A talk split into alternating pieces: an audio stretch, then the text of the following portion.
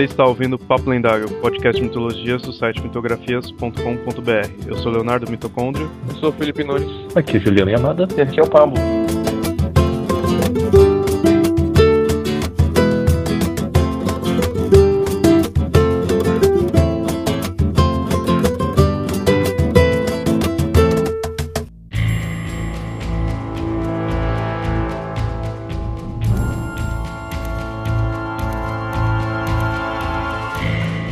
Apesar de possuírem conceitos reais, sua verdadeira e total existência ainda é um mistério. Algo que somente a arqueologia poderia responder. Cidades douradas, ricas em pedras preciosas e com poderes místicos, mostram a real ganância do homem e suas consequências em sua colonização pelo mundo. Nesse episódio do Papo Lendário, vamos falar de diversas cidades que até hoje possuem a dúvida de onde terminam os fatos e onde começam as lendas.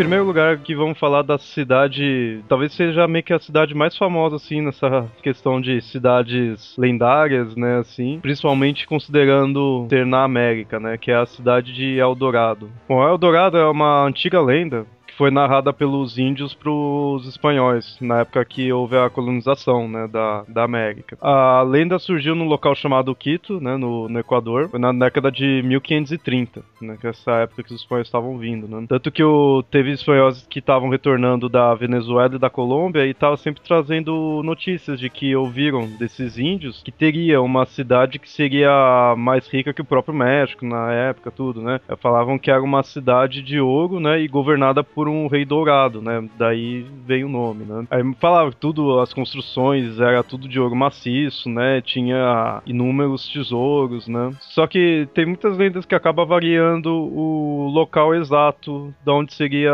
Eldorado, né? Já chega até dizer que era num deserto de Sonora, que é no México, né? Outros chegaram até a acreditar que a cidade ficava no local na, das nascentes do rio Amazonas, né? Ou às vezes em outros locais da América Central, né? O, até no, em Roraima já teria indícios de ter tido uh, Eldorado, né? O próprio Brasil aqui, né? Agora, eu acho que a versão mais conhecida, assim, desse, de onde ficaria seria no, no, na América Central. Eu não sei que, pelo que, antes de estudar, assim, pra pauta, o que eu ouvi Eldorado, assim, eu sempre pensei na América Central.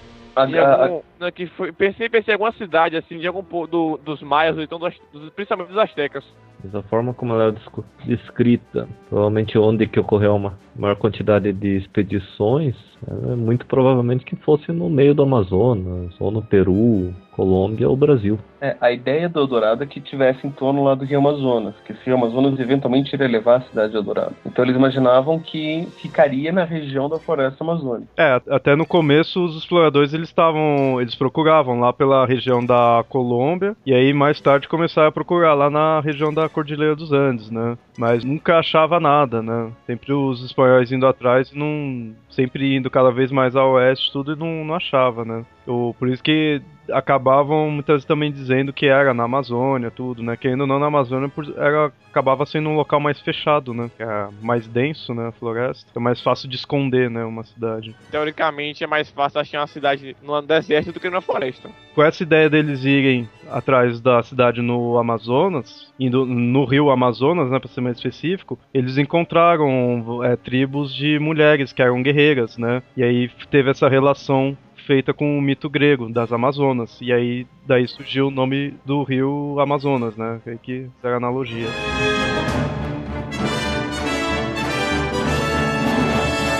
Falando ainda aí na questão de nome, o próprio termo Eldorado, ou, como você já vê, né, espanhol seria Eldorado, que significa o homem, né, assim, dourado, em espanhol. Porque tem a, segundo essa lenda, a riqueza da cidade aí seria tão grande que o imperador, ele teria o hábito de andar com ouro, tipo, não necessariamente só peças de ouro, ele ficava com um corpo coberto de pó de ouro, né? Ele tinha a pele dourada, né? E essa lenda dele é baseada numa cerimônia que teoricamente aparentemente é, é real de um povo lá da Colômbia, que é o povo Muisca. Esses índios, eles quando eles elegiam um novo chefe, eles faziam toda uma cerimônia num lago, né, que é, para eles era um lago sagrado, que é o Guatavita. E aí esse o novo chefe, ele ficava nu e depois eles passavam uma resina nele e depois cobria ele com um pó de ouro, né? Aí eles iam junto com alguns outros índios numa jangada no pelo rio e aí eles tiravam também junto na jangada com outras pedras preciosas, né? Então eles iam nesse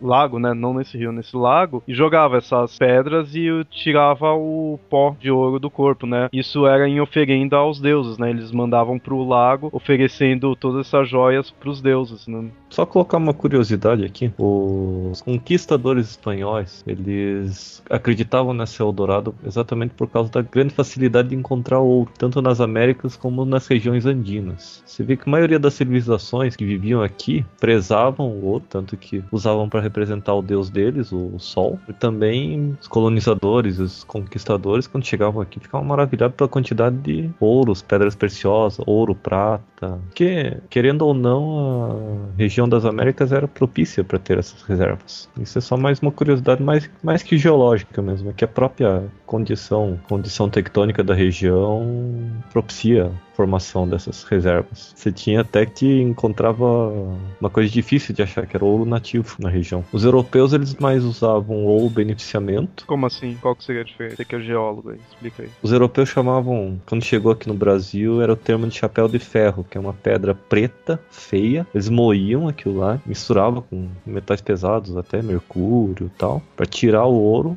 e faziam isso e conseguiam beneficiar o ouro. Era difícil para eles achar ouro nativo, eles só iam achar mesmo na ou na África ou na Ásia, e bem pouco, ou pipitas no, em água, em sedimentos fluviais. Aqui no, nas Américas eles encontravam minas que você via na parede ouro. Você via assim veios riquíssimos em ouro mesmo, ouro puro, ouro, prata. Então por isso que os europeus ficaram fanáticos por essa terra. A gente teve uma das maiores cidades produtoras de ouro do mundo e também a maior, que já foi uma das maiores cidades do mundo, que é Ouro Preto, exatamente por causa disso. Vulgo Vila Rica. Vila Rica. As versões aqui de, de Eldorado, então, no Brasil devia ser, sei lá, lá em Minas Gerais, coisa assim, não em Roraima, tudo que é, pô. É, que as condições são parecidas. As condições andinas e as condições da formação da, da região de Minas Gerais são parecidas, só que são idades diferentes. É, você vê essa questão de ter muita quantidade assim, de ouro tudo na, nas cidades assim, que essa ideia do, do homem dourado, né, do chefe, é até um tanto quanto desconhecido, né? O pessoal conhece essa ideia da cidade de Eldorado, mas essa lenda mesmo dele ser coberto de ouro, o pessoal não conhece muito, e é o próprio nome em si. O nome Eldorado não está significando a cidade em si, significa o, o homem, né? O, o líder ali que era dourado, né? Mas acabou, depois de um tempo, passando pra cidade, né? Até mesmo porque se fosse a cidade, seria lá dourada. Lá dourada, né? É verdade. Talvez aí que venha aquela velha boato do. aquela velha história do telefone sem fio, né? Um cara viu um outro coberto de pó de ouro, aí já começou a distribuir, aumentava, contava pros amigos, contava no boteco. Quando chegava na, na orelha do chefão, era uma história extraordinária de cidades com ruas de ouro, não sei o que mais.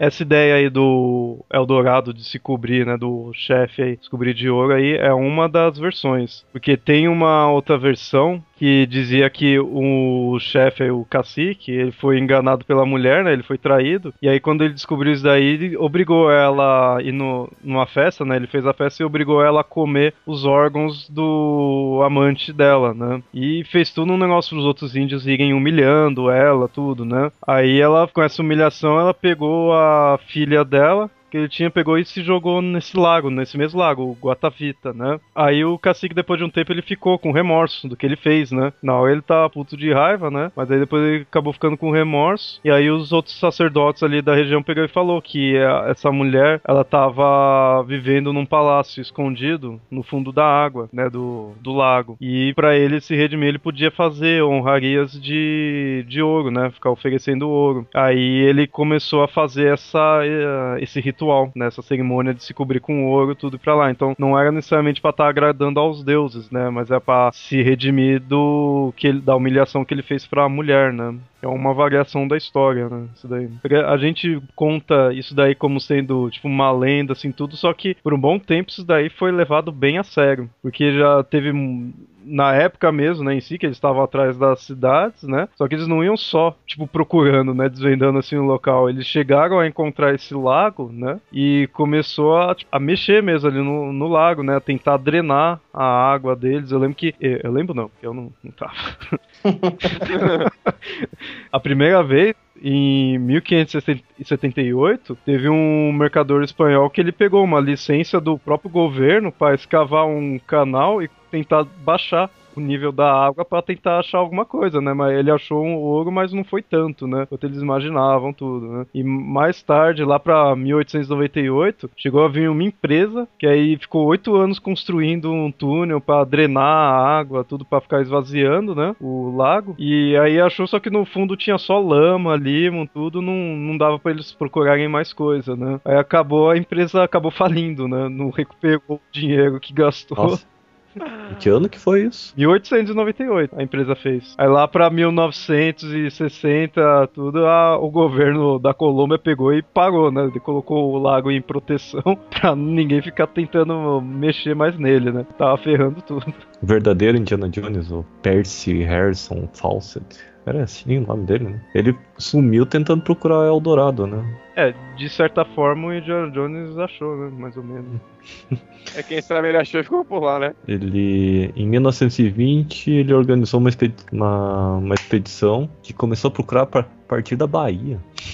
E também Qual o problema com a Bahia? E também. Não, não, só engraçado. e também aproveitou. Não entendi porque você falou assim da Bahia. Aí. E também aproveitou para tentar achar uma outra cidade chamada Misteriosa Z. Como é que é? Misteriosa Z. No meio do Mato Grosso. Parece coisa de nova era. Que parece que era uma cidade criada a partir dos remanescentes da, do pessoal da Atlântida. Em 20 de abril de 1925, ele, seu filho Jack e um amigo chamado Halleig Himmel saíram de Cuiabá com destino à selva amazônica e desapareceram sem deixar rastros após algumas semanas. É certo que esse Percival, falso, que o cara era violento pra, caramba. Era bem diferente do Indiana Jones como a gente conhece, né? Parece que o cara encontrou uma tribo de canibais no meio da Amazônia acabou se dando mal com eles e foi devorado. Essa é a versão mais aceita atualmente do fim dele. Ah, o cara tentou se dar bem aqui no Brasil e acabou se ferrando, pô. Brigou com os índios no meio, no Alto Xingu. E até hoje os índios lá são violentos pra caramba. Os caras matam sem, sem dó nem piedade. Aí o cara se meteu a besta com eles. E esses índios aí pegaram os, as, os porretes dele, que pareciam remos, e deve ter aberto a cabeça dele, do filho, do amigo, e todo mundo que tava na expedição, e devoraram todo mundo. pra ver, ó. Não busquem cidades perdidas, pode se ferrar.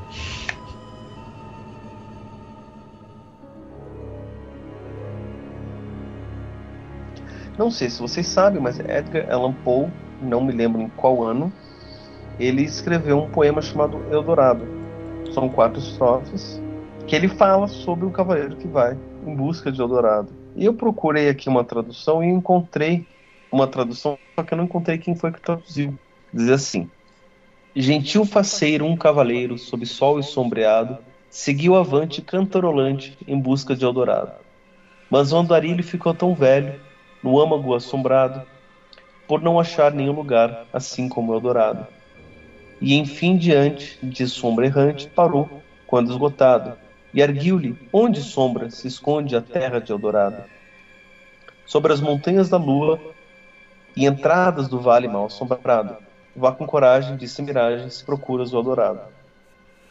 E é, é interessante, pelo menos de um ponto de vista psicológico, é, as imagens que o, que o Edgar Allan Poe coloca aqui, porque em todas as, as estrofes ele coloca uma imagem de sombra e o Eldorado.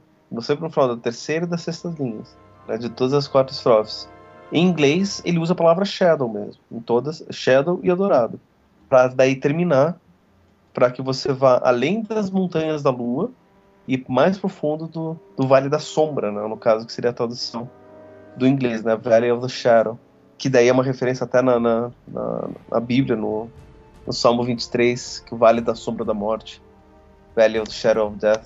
E, e, psicologicamente traz essa, essa ideia de que você tem que ir tanto na, na consciência mais além, quanto para no inconsciente mais profundo e se coragem de seguir adiante para você conseguir encontrar o dourado, como se o dourado fosse um prêmio, um tesouro a ser alcançado depois, independente do que se é realmente uma cidade ou não, né?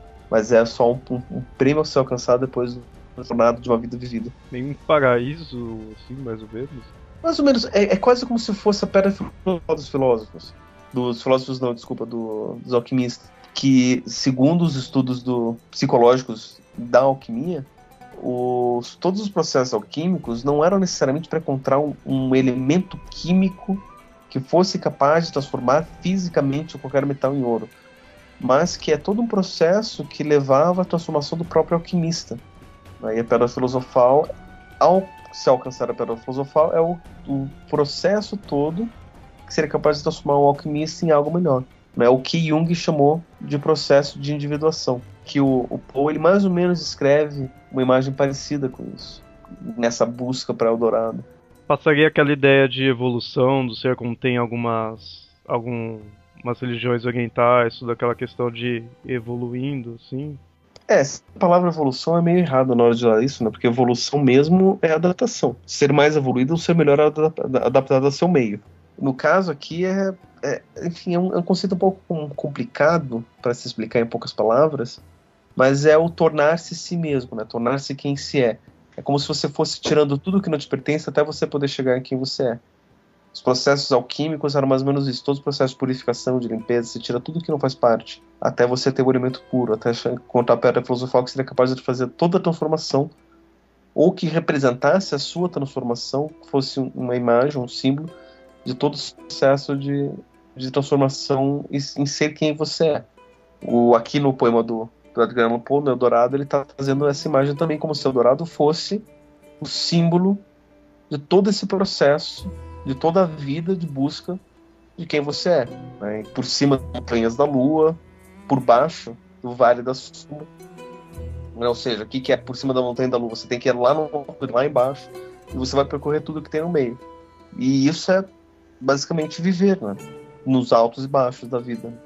Eu acho que é uma, para mim, pelo menos, é uma imagem bem bacana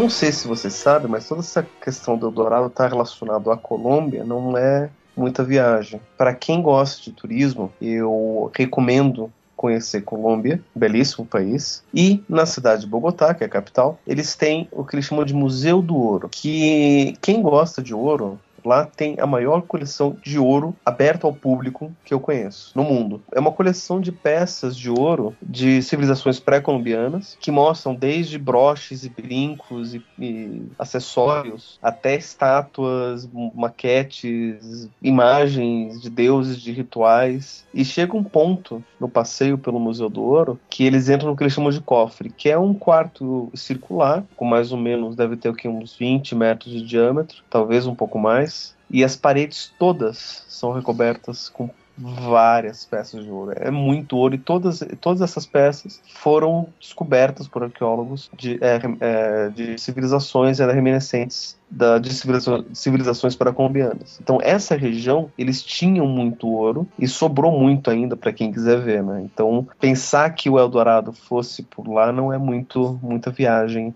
tem esse embasamento mesmo, né, pra terem. Bastante, inclusive.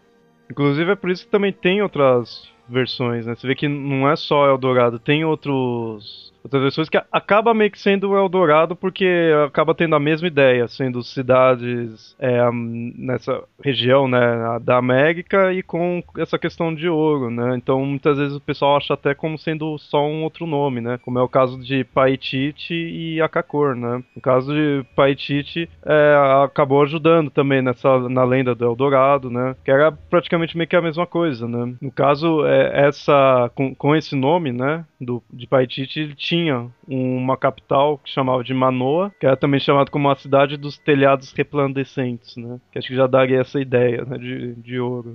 E os índios que foram conquistados pelos espanhóis, alguns diziam que nessa cidade de nessa região de Paitite seria um reino encantado, tava tipo no meio da selva e tinha toda essa questão do ouro, né? E só que tinha uma, também uma raça de seres que era, adoravam o sol e até eles davam um nome, que era Ewai Pamonas.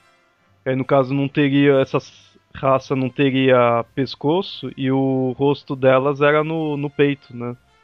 Ficava situado no peito. E também, tipo, tinha templos, tudo feito de ouro, né? Então continua essa mesma ideia de se ver a adoração voltada para o sol, como era comum nessas civilizações americanas, né? E essa questão do ouro em todo quanto é canto, né?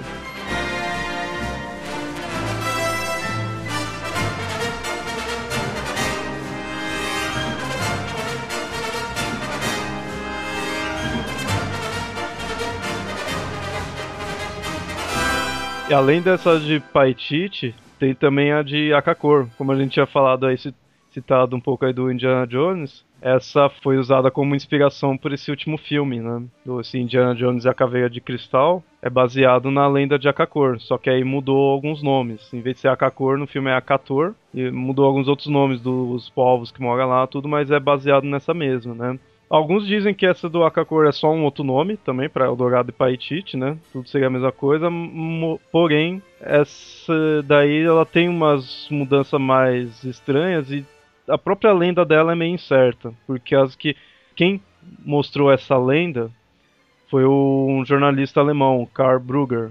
Só que tem-se a incerteza de se foi criada por ele ou se ele só divulgou a lenda, né? Que ele diz que ele localizou essa cidade entre o Brasil e o Peru, né, na floresta amazônica, e que por sinal seria um dos locais também que foi considerado onde estaria essa tal Paitite, né? Você ver que no fundo acaba sendo uma coisa só, né? Essa cidade de Akakor tem toda uma lenda, questão de ter catástrofes, né, tudo por causa que existia outras cidades além de Akakor. Os povos dessas cidades eram os chamados de Ugamongulala, e eles tudo eram filhos de deuses. E aí uma catástrofe chegou nessas cidades, né? Depois, logo depois que os deuses saíram, esses seres acabaram se abrigando com o povo de Akakor, porque Akakor era uma cidade subterrânea. E aí os que foram para lá tudo junto com o povo lá de Akakor acabou sobrevivendo, né, a essa catástrofe. Aí, aí passou um tempo lá, os deuses pegaram e voltaram, né, lá junto com o povo. E aí foram reconstruir o império a partir da cidade que sobrou, né? Que seria só Akakor. Aí mais futuramente voltou a ter outras rebeliões, outras catástrofes, tudo, até uma dessas catástrofes o pessoal considera como sendo o, o dilúvio que tem na Bíblia, né? Foi o que realmente destruiu, né? Foi a cidade que salvou o pessoal, mas mais pra frente reergueu o império, mas no final das contas acabou sendo destruído de novo, né? Com catástrofe. Uma coisa que diferencia, talvez até meio de Eldorado, assim, que Eldorado eles vêm mais só como aquela coisa mais mágica. Agora, a lenda do Okakor é que é bem voltado para essa ideia de OVNI, de deus astronautas, essa coisa mais diferente, né? Não é só uma mitologia, né? Só lenda ali, né? Envolve um pouco de ficção científica, né? Por isso que até tem no Indiana Jones, né? É que nem aquela ideia do, do filme, né? Que junta um pouco coisa de alienígena, né?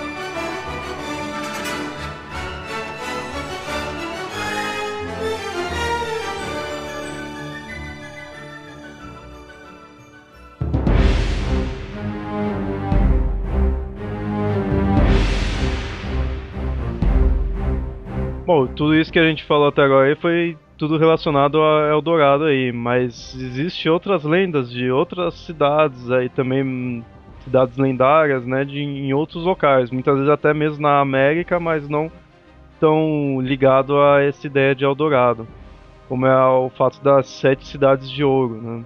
Quero ver se esse podcast aí só tá tendo ouro, meu. Esse é o podcast mais caro, é episódio mais caro. Tudo, tudo tá ligado a ouro. Essa questão dessas sete cidades de ouro aí, as mais conhecidas era a cidade de Cibola. Cibola, não sei como falar isso. Cibola. Cibola. Uhum. E a cidade de Kivira, né? A cidade de Cibola é considerada né, uma região mítica, né? E é onde tem essas sete cidades, né? Cheias de, de riqueza, tudo com ouro, né? Da mesma forma que a gente falou das outras, né? De Eldorado, né? Só que o Eldorado que era mais voltado para a região da América Latina, isso daí era mais na região do, dos Estados Unidos, né? No sudoeste dos Estados Unidos, eles diziam que tinha essa cidade, né? Tá, aí, segundo a lenda dessas cidades, o, ela foi formada de acordo com que os mouros conquistaram uma região ali da Espanha.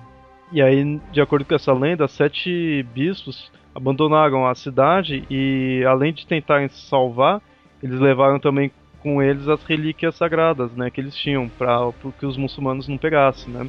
E aí depois surgiu o boato de que eles tinham ido até uma terra distante e fundado essas cidades, né, e estavam vivendo por lá, né? É um local desconhecido para as outras pessoas na época, né?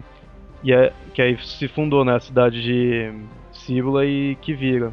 E aí mostra que essas cidades aí se enriqueceram bastante, né, graças ao ouro do local que eles levaram também, né, as pedras preciosas, tudo, né, se tornaram cidades ricas. E aí mais para frente foram expedições, né, a, tentando procurar onde que ficavam essas cidades, né. No começo mostrava só essas duas cidades, essa de Cíbula e de Kivira, mas aí depois essa lenda começou a crescer e aí começou a ter essa ideia das sete cidades, né, magníficas feitas de ouro, né? Sete porque cada um era para um bispo, né? Que tinha fugido dos, dos muçulmanos. E até o nome Cíbula, ela, que é uma das cidades aí, ela deriva de Cíbulo, que era o nome do nome nativo do bisão norte-americano, né? Que tinha naquela região. Uma coisa que é engraçada, essas cidades perdidas sempre tem alguma coisa que valiosa para você conseguir ao encontrar. É a recompensa, né? Você ir atrás, né? Principalmente ouro, né? Parece que é a do é a ganância humana falando, né? E, e até você vê que as, essas lendas acabam sendo bem semelhantes até. Teve todas essas aí que a gente falou, referente a Eldorado, Paititi e Akakor, era meio que a mesma. E essa daí que muda aí, que é as sete cidades de ouro e tudo, muda bastante, mas tem continua a ideia de ouro. E detalhe, tem outras lendas que também colocam essa, essa ideia de sete cidades, como é o, a lenda de Antilha, né? Que é chamada de a Ilha das Sete Cidades. A lenda dessa ilha de Antilha, ela teoricamente ficaria situada no Atlântico, né?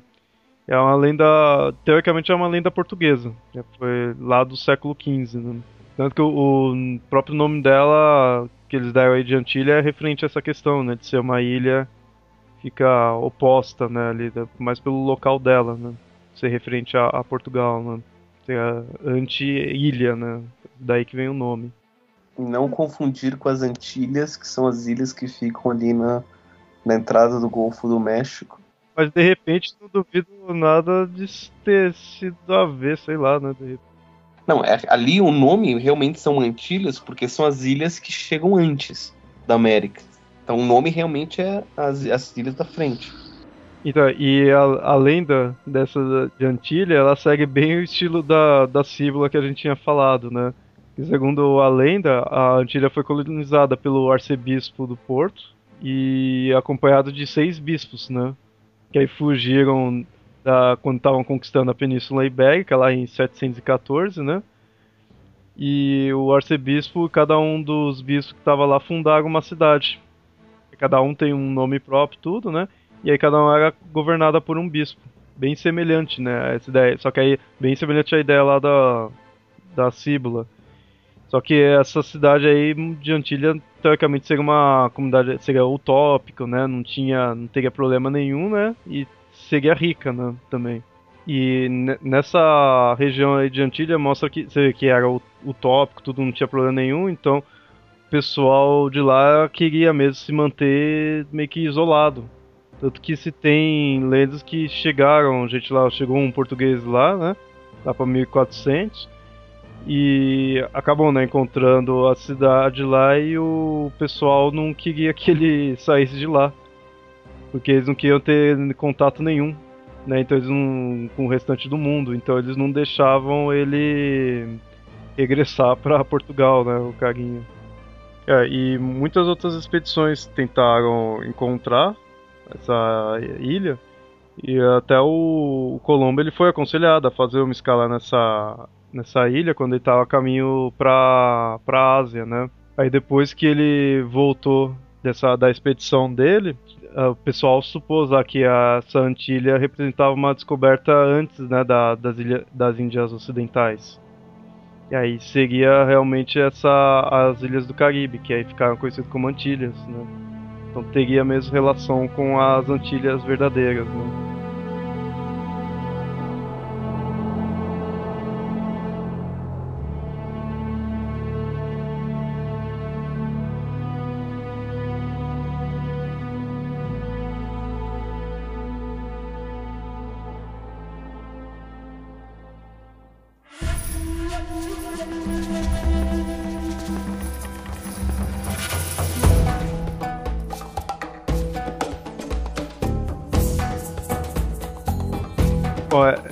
Essas cidades que a gente mostrou aí, a maioria tudo tá relacionado aí com o Novo Mundo, né? Ser as Américas, né? Tanto é o Dourado, que é a América Latina, as outras que é mais no, no norte, tudo. Mas no restante do mundo também tem outra tem outras lendas de outras cidades perdidas aí, que algumas perdidas, outras achadas já, né? O exemplo aí de Pompeia, né? Então, Pompeia desapareceu, foi tragada por um vulcão no ano de 79 a.C. Pompeia era uma cidade comercial próxima a Roma, de grande importância até para os romanos. E simplesmente sumiu. Um dia alguém chegou lá e não, encontrou ela, mas encontrou o vulcão explodindo e nada mais. Aí aos poucos ela se tornou uma lenda, uma cidade que talvez existisse, mas que foi destruída por um vulcão, tanto que a palavra vulcão não existia até essa época. Ela foi atribuída a uma montanha que explode exatamente depois do desaparecimento de Pompeia e por séculos, acho que até milênios, até um, mais de um mais de mil anos ficou desaparecida. No fim do século XVIII, um agricultor por acaso encontra vestígios dessa cidade, eh, são as vítimas dela, as vítimas do vulcão, e ela é reescavada e descoberta, redescoberta, deixando de ser uma lenda. Até o século XVIII era uma, uma lenda. É, detalhe que Pompeia não foi a única cidade que foi destruída pelo vulcão Vesúvio. É que ela era maior, por isso que ela é. ganhou. Na verdade, tinha uma cidade que era um pouco maior que Pompeia, que é Herculânea. Só que Pompeia ganhou mais status porque foi, ela foi melhor conservada, por assim dizer. Então foi encontrado muito mais coisas, muito mais coisas conseguiu sobreviver. Imagina assim, a, a, o vulcão soterrou a cidade de forma tão rápida que não teve tempo das coisas estragarem. Já nas outras cidades, já, muita coisa foi destruída tal. Então, quando encontraram Pompeia, tinham frescos, é, impactos que descreviam como que era a cidade. Tinham pessoas que estavam dormindo nas, nas suas casas e nem acordaram. De tão rápido que foi, encontrar as pessoas dormindo na cama. Né, que aí, isso já foi até esclarecido, que a Pompeia sofreu uma onda de calor extremamente forte, extremamente rápida. A temperatura, se não me engano, aumentou para quase 90 graus, assim de uma hora para outra. Então as pessoas morreram queimadas, já por causa do, do aumento excessivo de calor. Isso foi uma pesquisa agora, feita há pouco tempo. Então o pessoal estava dormindo, esquentou rápido demais, nem sentiu a morte. Depois foi soterrado.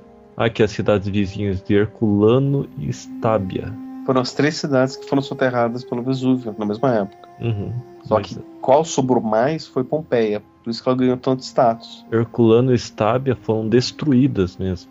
Sim. Por ondas de choque, também soterramentos, mas soterramentos mais de. São chamadas bombas vulcânicas, que destruíram a cidade, desmoronou tudo lá. A Pompeia foi soterrada por cinza piroclástica, como é chamada. Ela é muito fina então ela não tem poder de destruição, ela tem poder de soterramento, mas de uhum. destruição. Mas que nem a Pompeia aí, antes, antes né, de acharem ela, não, não sabiam dela, mas era considerado uma lenda. Tinha-se, tipo, assim, registros de, pelo menos, se não existiu, pelo menos uma lenda dela, assim, né? Não, Ou era uma coisa. Pompeia era uma cidade relativamente conhecida na época, né? E assim, você tinha relatos de outras cidades que tinham mercados, que tinha trocas, que tinha coisas, então assim, beleza. Sabe se existia uma cidade chamada Pompeia que ficava naquela região. Onde, quando que existiu? Não se sabe. O que aconteceu? Não se sabe. Ponto. E durante muito tempo ficou, ah, tem cidade, tem Pompeia, tem Herculano, tem não sei o quê. Foi quando foi descoberto, com 18, sei lá, que, que encontraram e viram, nossa, realmente, todas essas, essas referências, é, existe realmente alguma coisa aqui. Então é mais como algo desconhecido do que aquela ideia lendária mesmo, que nem a gente vê assim no, nesses que a gente falou aí do Eldorado, assim, era, que era. Mesmo que tenha existido, mas era aquela ideia mais um. O pessoal ia em busca daquilo, então era uma lenda mesmo, um folclore, assim, né? Agora desse daí era mais por ser desconhecido mesmo, né? Ela se tornou lendária porque não tinha ali a parte real ali para você comprovar, né? A partir do momento que teve, né? Ah, então existiu, beleza, tá confirmado, né? Deixou de ser lenda e passou a ser um, uma referência.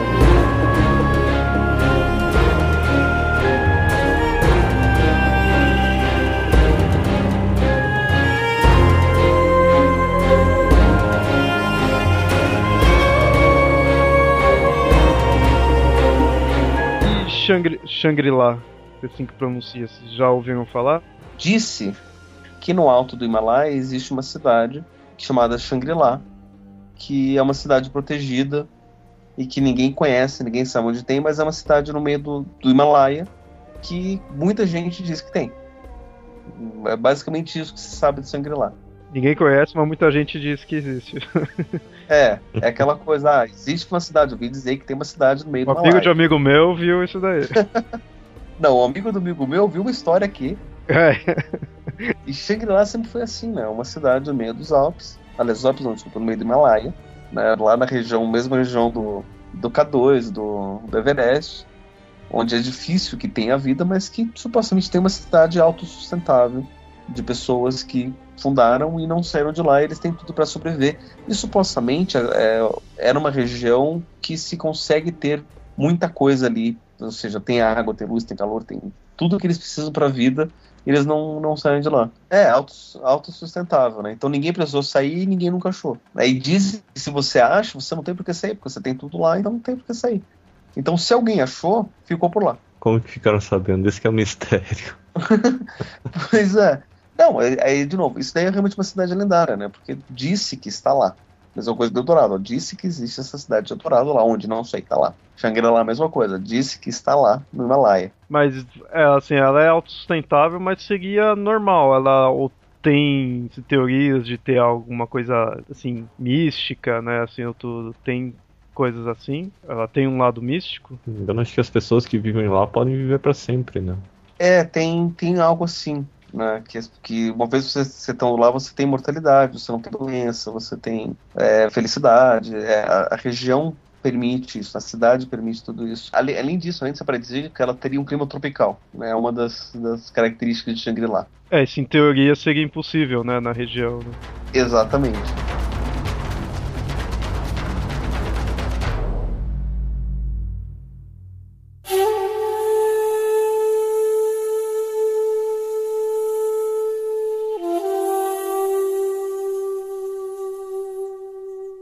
Tem alguma outra cidade? Tem Xi'an. Xi'an é onde fo- também é quase o mesmo caso de Pompeia, cidade que desapareceu e foi reencontrada, se não me engano, eu não tô lembrado totalmente. Xi'an é onde foi encontrado os guerreiros terracota. Eu achava que Xi'an, assim, não, não chegava a ser desconhecido, né? Foi mais só aqueles guerreiros, que é aqueles, aquelas estátuas, né? Eu achava que era mais, a, tipo, a questão, ah, acharam aquela estátua, tudo ali, mas não imaginava que tinha, que era perdida, né? Xi'an era onde, acho que era a primeira capital da, do grande Impé- Império Chinês, se não me engano, e onde reinou o primeiro imperador da China. Quando unificou as quatro Chinas, É a história do. daquele filme lá, acho que mostra isso, é do herói, né? Mas Xi'an é mais famosa mesmo por esses, pelos guerreiros. Agora que eu associei os guerreiros de pedra que diziam que levantariam junto com o imperador, não seria uma história dessa. É, tem essa lenda. Que o imperador, o imperador dragão, como era conhecido também, ele foi mumificado. A múmia dele era horrível, mal feita, que é uma desgraça, mas foi mumificado. Já tá valendo. Aí por causa disso, dizem que os guerreiros eram os guerreiros dele, que morreram junto, e queriam retornar à vida quando o imperador voltasse também. Sabe o que é mais engraçado nos guerreiros de terracota? Se não me engano, parece que não existem dois guerreiros com rostos iguais. O que? Aquelas estátuas? Aham, se Sim. não me engano, eles são totalmente diferentes. Um são Todas as estátuas são diferentes uma da outra, não tem um que é igual ao outro. tem Eu acho que isso daí é magia, acho que aquilo lá era real mesmo e petrificou. né? Não, a, a ideia era justamente essa, que passasse essa impressão de que eram soldados reais, né? Que, não, que fosse um diferente do outro, que cada um fosse seu próprio soldado. Isso que é perfeito, perfeito. Tanto que era assim, quando eles foram encontrados, eles eram coloridos. Só que assim que foram desenterrados, a- o pigmento se estragou, foi embora. Ou algum dos trabalhos que vão fazer hoje restaura para tentar restaurar as cores. As cores. Eles eram armados também. As armas eram reais, de madeira, tudo. Só que também aconteceu a mesma coisa. Assim que tiraram da terra, as armas se dissolveram. Uhum. Tão antigas que eram. Eles em si são feitos do quê? Terracota Terracota. é um tipo de barro. Até hoje é usado para fazer escultura lá, no- lá na China. E não só os soldados, mas os cavalos também. E são e os cavalos estão lá, um diferente do outro, tem suas próprias características. Caraca, eu não acredito que é estátua, não. Pra mim aquilo lá é. Aquilo lá já teve vida algum dia.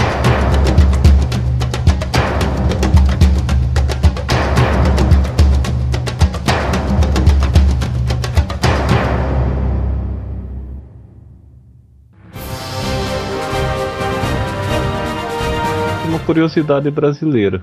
Não é exatamente uma cidade perdida, mas é uma lenda que não se sabe o que, que surgiu. Apesar que já tem gente dizendo que é- já tem uma origem. Já ouviram falar da Terra Preta Arqueológica? É uma terra Não. encontrada em sítios arqueológicos lá no Pará. Ela é extremamente fértil. Ninguém sabe exatamente como que ela é feita. Que ela era encontrada perto de aldeias indígenas e parece que alguém ia lá e ensinava, porque a composição química dessa terra é muito parecida. E ela não, ela é riquíssima em matéria orgânica e extremamente fértil. Até hoje é fértil. E ninguém sabe como fazer uma réplica, sabe como fazer algo parecido, mas igual é impossível. Apesar que até hoje estão dizendo que na verdade era o, o aterro sanitário dos indígenas. Eu girava isso, por isso que ficava parecido. Jogavam as mesmas coisas, depois de um tempo iam lá plantavam em cima. Mas ainda tem suspeitos. É só uma curiosidade. Ah, você falou de terra e lendária no Brasil, eu achei que ia ser o Acre. Ou o Acre tá querendo virar independente. Pra mostrar que existe, né? Querendo falar que, que existe. Gente, só, só, só, uma, só vamos ver uma coisa, aproveitar que tá aqui falando sobre Acre, terras lendárias, blá blá blá. De onde que tem que Acre não existe? Ou seja, se Acre não existiu, o que, que existe ali no meio? É um buraco negro? A criação do Acre já é confusa. Pois é, aí é que tá, o Acre ele existe.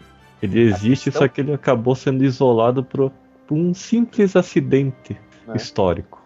O Acre É. foi comprado Bra pro Brasil, na verdade foi em troca de uma pontinha lá, acho que pra Colômbia. Não, Bolívia. Bolívia. Ela foi trocada exatamente porque a região era propícia para produção de seringueira. Era bem no, no auge da, do ciclo da borracha. Só que na exata época que foi comprado o Acre, ocorreu de que acho que, alguém- acho que uma empresa americana patenteou a seringueira e levou algumas mudas, se não me engano, acho que para Malásia ou para o Vietnã, não lembro onde. Véi, patenteou uma árvore. Exato. Ah, atualmente você patenteia de tudo. Tem empresas hoje em dia que estão patenteando é, código genético. Aí o que aconteceu? Para produzir borracha no Brasil era mais caro que produzir no, no exterior. E por causa disso o ciclo da borracha morreu. E o Acre, como já estava comprado e tinha uma ocupação mais ou menos lá, ficou perdido. Ninguém ia para lá, ninguém era totalmente isolado, não tinha aeroporto, era longe até de Manaus, que era a maior cidade mais próxima, e ficou desse jeito, ficou abandonado. É o estado abandonado do Brasil. É como ninguém ia pra lá ninguém voltava de lá, criou-se essa lenda de que o Acre não existia. Mas na É verdade que tá, ele existe. A grande questão é para que, que ele serve. é um estado. Daí, daí você pode ter todas as, todas as teorias conspiratórias. As teorias conspiratórias, tudo bem. Dizer que o Acre é um, uma- é um estado da federação que tem direito a deputado e senador com certa expressividade, comparado, por exemplo, com São Paulo. Ou seja, os, os deputados e senadores do, do Acre, eles, digamos, têm mais valor do que os, os senadores e deputados de São Paulo, porque eles representam muito menos gente. Então você pode, com meia dúzia de gente, eleger uma pessoa no, no Acre, sendo que você precisa de muito mais gente em São Paulo, por exemplo, para você eleger uma pessoa só. Daí você pode ter todas as teorias conspiratórias. Agora, dizer que Acre não existe, ele existe, ele tá lá. Ah, não sei, de repente, sei lá, é um buraco ali pra. É a entrada da Terra Oca.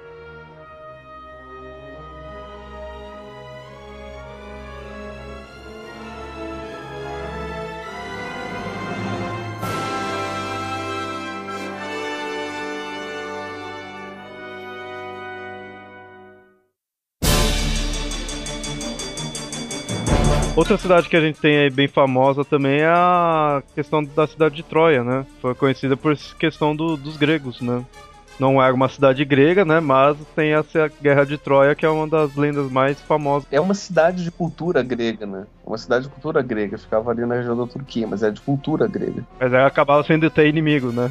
Sim, eles eram inimigos dos gregos. Normal, todas as cidades elas eram mais ou menos independentes mas por ser um pouco mais longe e por ali naquela região da, da onde a Troia supostamente existia era um, um, ponto estratégico de comércio com o resto do Oriente é, ali era um, um, lugar de cobiça do, das cidades gregas então se eles pudessem conquistar aquela região eles, teriam, eles tinham é, uma porta aberta de comércio com, com o Oriente né? e o Oriente teria uma porta um porto para poder negociar com o resto do, do, do Mediterrâneo então ali era uma, uma região estratégica muito interessante. A grande questão é, tem o mito de Homero sobre a guerra de Troia, só que a cidade de Troia em si, uh, até recentemente, não, não se descobriu. Descobriu ali uma cidade, só que descobriu que tinham várias cidades que foram construídas uma em cima da outra naquela mesma região. É, eles até dizem, né, que seria, na verdade, você poderia dizer que teve várias Troias, porque você sabe que houve alguma coisa ali, né? Teve uma cidade ali, mas você também acabou descobrindo que já teve coisas antes ali, né? Tudo. Então. Foram várias cidades. E também não se sabe se essas cidades que estão lá são as mesmas. É, é, ou algumas daquelas, alguma daquelas cidades é a cidade que Homero canta no, na Ilíada. Então você teria várias Troias ou talvez não teria nenhuma, né? Assim, tipo, descoberto, né? Porque não, não, dá para se dizer realmente se era a que ele fala, né? Mas tem coisa na região. Até mesmo porque supostamente, pelo que canta Homero, ou quem quer que tenha escrito a Ilíada, é, Troia foi destruída pela guerra. Não sobrou nada. Então não tem como você voltar lá e encontrar evidências de que, ah tá, então aqui tem um pedaço do cavalo de Troia que eles fizeram. Ou aqui tem uma, um pedaço da estátua de, de, de Palas que não existe mais, porque afinal de contas Odisseu roubou. Né? Então a cidade foi saqueada, foi destruída, então não, não sobrou muita evidência. Até mesmo pelo, no, no, próprio relato histórico, se é que a gente pode dizer que é histórico, do, do, de Homero. Então é difícil saber se aquela, aquelas, uma daquelas cidades foi descoberta, na, descoberta naquela região se refere a, ao que Homero contou na, na história. Né? Teria como colocar uma datação na história do Homero ou não? Não, por diversos motivos. Primeiro que ele não foi escrito na época, né? Primeiro, não sabe nem se Homero existiu. Começa por aí. Homero em si também é uma figura lendária. Disse que existiu, mas não se sabe se existiu. Tem-se uma, uma é, época aproximada de quando ele viveu, mas não se sabe se ele existiu mesmo. Ele supostamente cantou, ele, ele era cego, né? Então não tinha como escrever, então ele cantou era um, era um, um grande poema. É, nossa, então ele não escrevia mesmo. Não, ele não escrevia. Os maiores escritores não escrevia. Não escreveu. Sócrates também nunca escreveu nada. Né? Quem escreveu foi Platão. E dizem até algumas pessoas que Sócrates nunca existiu, ele era o personagem dos livros de Platão. Então, para vocês verem como é complexo essa, essa questão histórica mesmo. Né? Então, é difícil você datar é, Homero, porque você não sabe se ele existiu. E durante muito tempo foi passado em tradição oral. A Ilíada e a Odisseia. Só que como foi feito em forma de poesia, a poesia ela é mais difícil de você deturpar do que uma simples narração.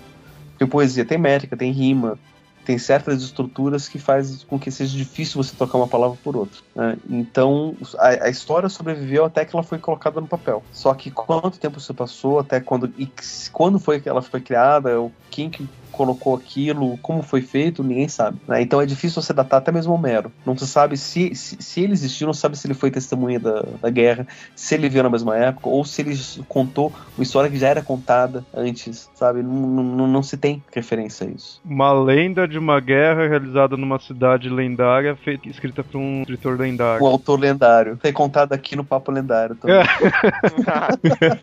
Falou, boa piada.